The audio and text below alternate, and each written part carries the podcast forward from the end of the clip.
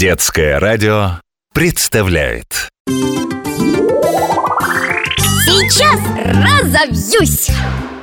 Интересно, а есть на свете такие животные, которые вообще ничего никогда не едят? И это может показаться невероятным, но такие существа в природе есть.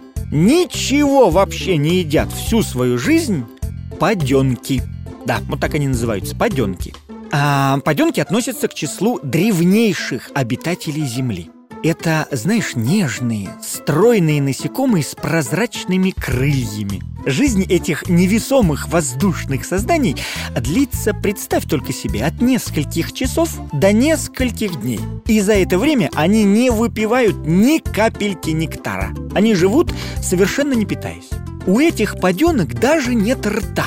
Жизни паденок хватает только на то, чтобы воспроизвести потомство. И все. Ну, собственно говоря, ради этого они и живут.